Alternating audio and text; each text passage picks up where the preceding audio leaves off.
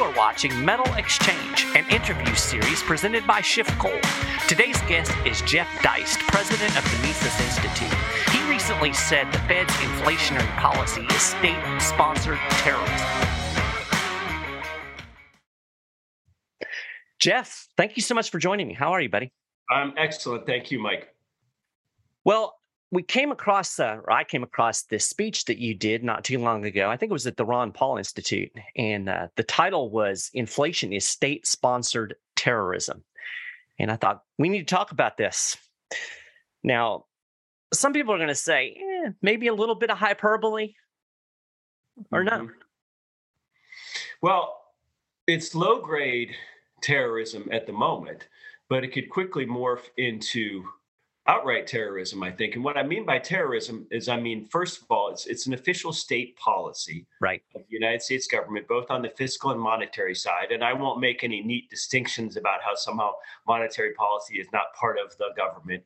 In my view, it is. Of course. Uh, and of course, this is happening on both the fiscal and monetary side. And so low grade inflation, which I uh, we're arguably experiencing now, and in the eight to ten you listen to Peter Schiff, more like 15% range. Right.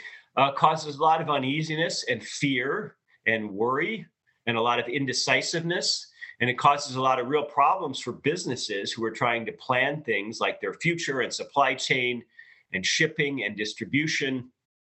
And especially when some of that requires locking in, let's say, six month or one year or two year contracts uh, all of this causes a lot of discomfort and uneasiness, and that's a form, in my view, of low grade terror. Mm-hmm. If you go back in history, though, during episodes of hyperinflation, and there's all kinds of examples we could use for that, it causes outright terror in that the, the population quickly breaks down, and we see a lot of uh, you know outright poverty. We see a lot of hunger and privation.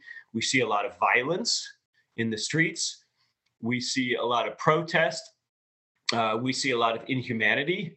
And we see a real moral degradation of the population during times of uh, extreme hyperinflation. And Mike, you know, uh, you know as well as I am, uh, as well as I do, that Americans are not nearly as tough as, let's say, their great grandparents who went through the Great Depression. Uh, we're pretty much well fed and we live in in pretty nice material circumstances for the most part. And if you took that away in, in over this just the course of of a few days or a few months, I think we would see a very unruly populace. Yeah, I mean, you can kind of even look at what we saw during the early days of the lockdowns with things like toilet paper. You know, you, you had people wigging out just about that. We're not even talking about walking into a store and, and not being able to get, you know, basics, milk, eggs, bread. Yeah, absolutely. And that that's what inflation does is it creates a sense that the sand is shifting underneath your feet and either the money you have saved if you're fortunate enough or the money you're earning if you're fortunate enough uh, may not be enough and so mm-hmm. that sends off some alarm bells and sets some neurons in the back of our pine brains firing and it makes us very anxious and uneasy and i think that's that's uh, not the role of government and society, to put it mildly. It should be there to protect property rights and provide a stable form of currency. Right. I mean, I think, and, and I'm be interested interested in your thoughts on this. The policy, kind of the the stated policy of, of central banks. It's not just the Fed. The ECB has the same policy. It's basically we need to have 2% inflation. I don't know where they came up with 2%. It's like this magic number. Mm-hmm. And and I would argue that even that is pernicious. You know, just the idea that you're you're somehow supposed to devalue the money, which is what we're talking about. Two percent every year seems crazy to me, even even from the get go. You know, when you look at the the good policy. Mm-hmm. Well, there's this weird distinction if we look at, let's say, our own personal savings. Mm-hmm. Between stocks and bonds, or mutual funds, or real estate, or uh, precious metals or things we might hold, and then the more liquid form of our savings, our net worth, in the form of actual dollars. Uh-huh. What if there was an express policy by the US government to make sure your house or your mutual funds or your stock portfolio devalued at least 2% every year? Right. Like, what the hell are you doing? That, that's my nest egg.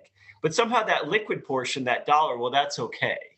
And I just saw that idiot, Brad DeLong, writing the other day, oh, you know, inflation's not so bad. There's an upside, and and you know, it's really how you stimulate the economy.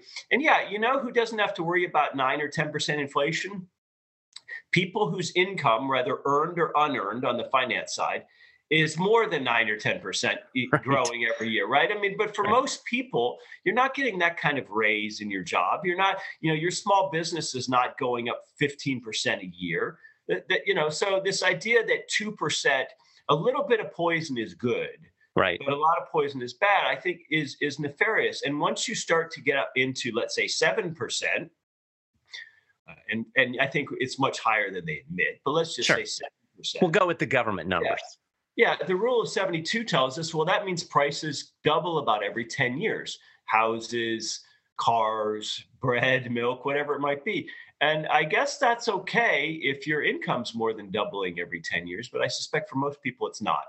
Right. And and there's this myth that I hear. I hear this a lot out in kind of the mainstream financial media that well, it's, you know, it's really okay because ultimately it balances out because you know your income's going to increase along with the prices so in the end it's a wash so you really shouldn't complain about it that much and i guess to some degree it is true we do see incomes rising but if you look at the recent numbers real incomes have been falling for the last year and a half so i think even that is a myth at least in the short term yeah, real incomes, I think, probably are falling, certainly since COVID. Mm-hmm. We have to understand that what COVID did was it sent a lot of people home.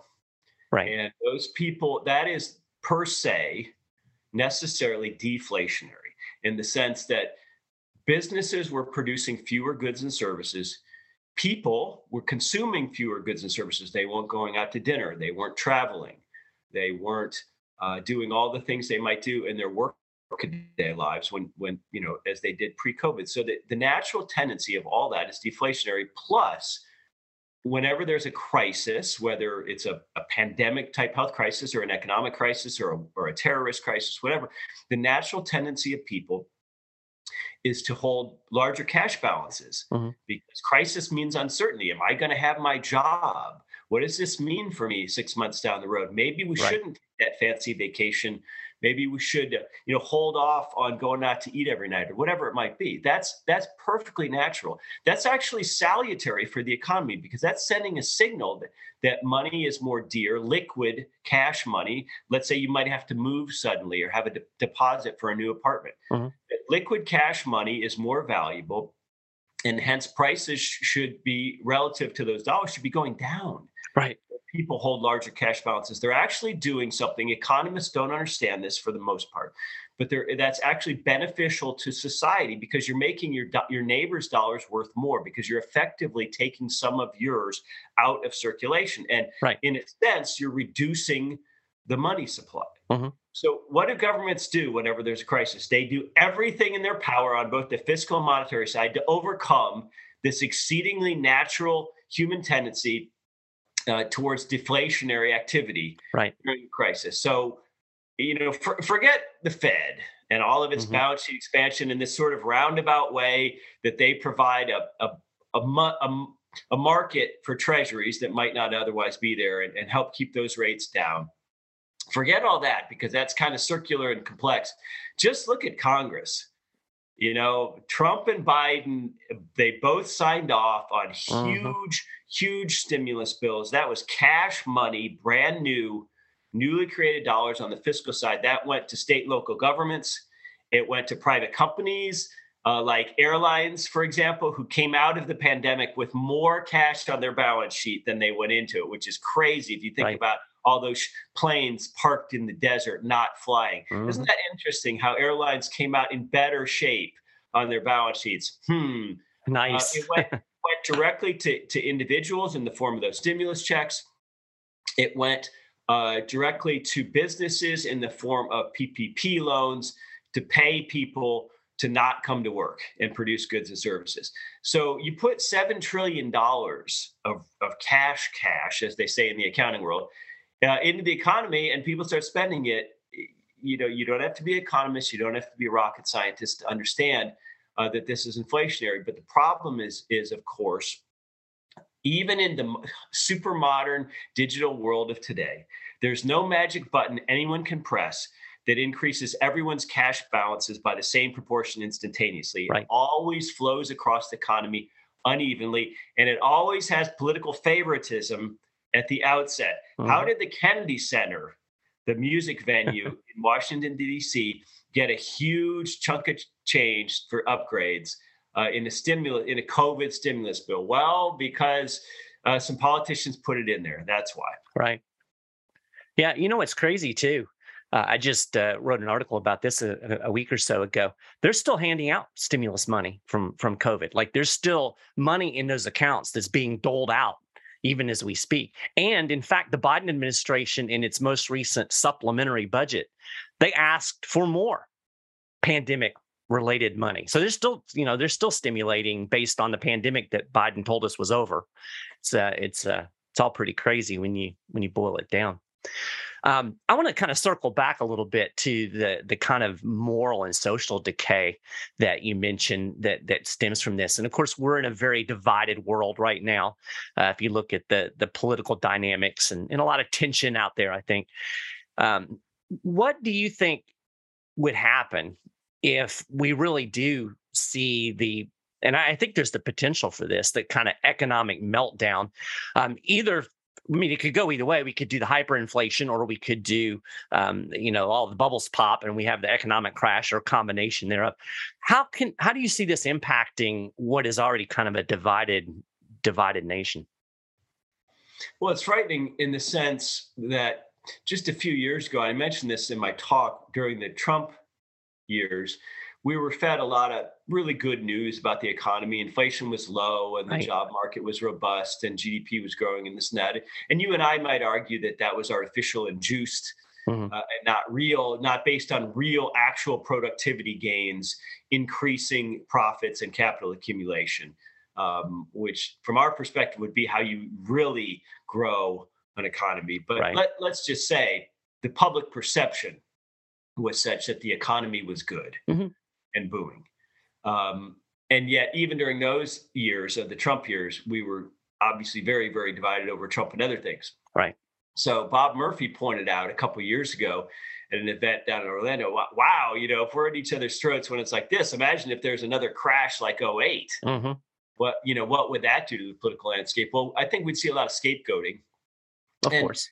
you have to understand that really people under really anyone who's a baby boomer or younger uh, so has never known uh, anything like the great depression Right. you know it's really just the the remaining world war ii people who are alive who are at least in their 80s but more their 90s uh, who can remember what we might call real privation in this country most of us uh, unless you have fallen into homelessness. Most of us have always had some kind of hot and cold running water at our fingertips, electricity, uh, maybe air conditioning, Mhm. maybe some kind of vehicle, even if it was a crappy one, Right.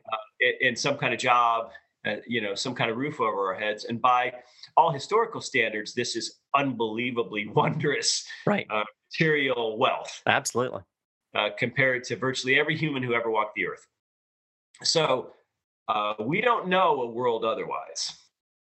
Um, and so I fear very much what that would look like. And we do have these events in history, even in modern history, where we can look at, at hyperinflationary uh, uh, incidents in places like Argentina, Mhm. and then in the late 90s, early 2000s, in places like uh, Zimbabwe. Uh, but you know, when you look at something more on a broad scale, gold and silver were once uh, effectively competing as the world's reserve currency. They were, you know, uh, accepted as money Right. throughout the world for payments uh, for goods and services. And so we have some small examples, like during the Spanish Empire, the 1500s, 1600s, where where there was a devaluation in silver. But for the Mhm. most part, if you look at the dominance of the U.S. dollar, if you look at how central banks all across the world hold US dollars, Right. you look at investment funds and banks all across the world hold US dollars. If you look at pension funds all across the world hold US dollars. Um, if you consider that to buy oil all across the world, you not exclusively, but often need US dollars. Mhm. Uh, you put all that together, and it's very strange because although there's certainly a lot of people rooting for our political downfall in the United States, a lot of the, the rest of the world is not so happy with our bullying. Right. Uh, it's not really in their short-term interest anyway to have the dollar devalue right. because they have plenty of them themselves. Mm-hmm. so it's it's sort of a game of uh, how long can all of this last? And it might last a long time to be fair. Right. and nobody wants to be caught holding the bag. But you do get a sense if you look at the international flows of gold for instance if you look at how the russians my god have, have somehow in this bizarre world managed to sell tons of oil and have the ruble uh, go up in value. Yeah. Uh, you know, if you look at India and China, and and their uh, I wouldn't say fraught relationship with the U.S., but you know, they they they clearly are looking at Russia differently than we are. Mm-hmm. Uh, you start to say, well, why should the world just go along with this? Why right. should the world just accept U.S. Do- dominion in the financial sense? Because of its dollar. It's we're starting to look like a paper tiger, I think. Yeah, I agree. I think if you look at some of the underlying dynamics, I think you're right. I think a lot of people think, oh, the dollar's going to, you know, collapse tomorrow. I think there's a lot of reasons why it won't necessarily. But if you look at some of the dynamics underneath, you do see central banks across the across the world, China, Russia looking at alternative payment systems. They're trying to figure out ways to at least minimize their reliance on the dollar. And, and I think that's going to continue to uh, accelerate as we move forward. And I think the more the U.S. uses its economic power as a as as you mentioned as a bullying tool, I think it's going to speed that up. And I think this whole thing with Russia over the last year or so, it has really opened eyes internationally that that maybe we shouldn't rely completely on the dollar that this isn't such a good idea. So i think i think you're right. I think there's kind of an underlying an underlying rot that a, a lot of people aren't aware of. Well one thing about globalization and digitalization of the economy is that flows of money which used to be uh, followed up by flows of gold, right? Physical gold on ships yeah. uh, crossing oceans, you know. Yeah, that um, was Nixon's big issue. I mean, yeah. that's why he closed the gold window because the yeah. gold was leaving the U.S. But 100 years ago, you know, gold actually moved around. Mm-hmm. Um, but all that's out the window now. You press a button and move. Uh, I don't know if we want to call it money, but uh, apparitions, uh, right. representations of money can move around. And so, you know, we look at the West's position towards Putin. And it's a lot harder today than it might have been in a pre digital age to sort of ring fence him and his economy and bleed him. You know, these right. blockades aren't working the way we thought they, they would be. I guess uh, I'm finding out that Putin was not invited to the Queen's funeral uh, I don't. I, that's a rumor. I don't know that that's true, but that he was. It, it, you know, the, the English made it known that he would not be welcome, and so right. this is the kind of example of, you know, making him an international political pariah is a lot easier than making him an economic pariah because at the end of the day, he's got some real stuff mm-hmm. of oil and wheat, right? Uh, natural gas, uh, natural gas underneath the, that frozen uh, mosquito mosquitoy tundra in Russia, and uh, underneath the uh, the ground in Ukraine, which he's trying to grab. Right. So you know, commodities might have might matter uh, a lot more than than we think they will, and oil and natural gas might matter a lot more than we think they were going to when we imagine that so-called green energy is going to replace everything. It's uh, it's uh, you know, wars tend to crystallize uh, things and remind mm-hmm. us of uh, the uh, the more analog reality. Yeah, I tell people all the time. You know, we we we tend to view everything in terms of money, in terms of of. Uh, and again, I don't know if that's even the best term. You know, fiat apparitions. I like that word. Um, what really matters is stuff when you get down to it. We're just using this money to move stuff around. So really, when you get down to it, what really matters is what stuff do you have? And I think it's a problem for the U.S. because I don't know that the U.S. has as much stuff as it does fiat. Well, we have enjoyed uh, what the French finance minister back after the Bretton Woods period called an exorbitant privilege. Mm-hmm. Uh, for many, many decades, in the sense that we have been able to uh, export our inflation. and we have right. been able to buy incredibly cheap stuff uh, at Walmart, for example. Mm-hmm. And, uh, you know, a lot of people, I guess both on the left and the right uh, today, there, there's sort of a new right, which is attacking uh, markets and globalism, but from a different perspective. Right. And saying that, you know, all this materialism hasn't been so good for us.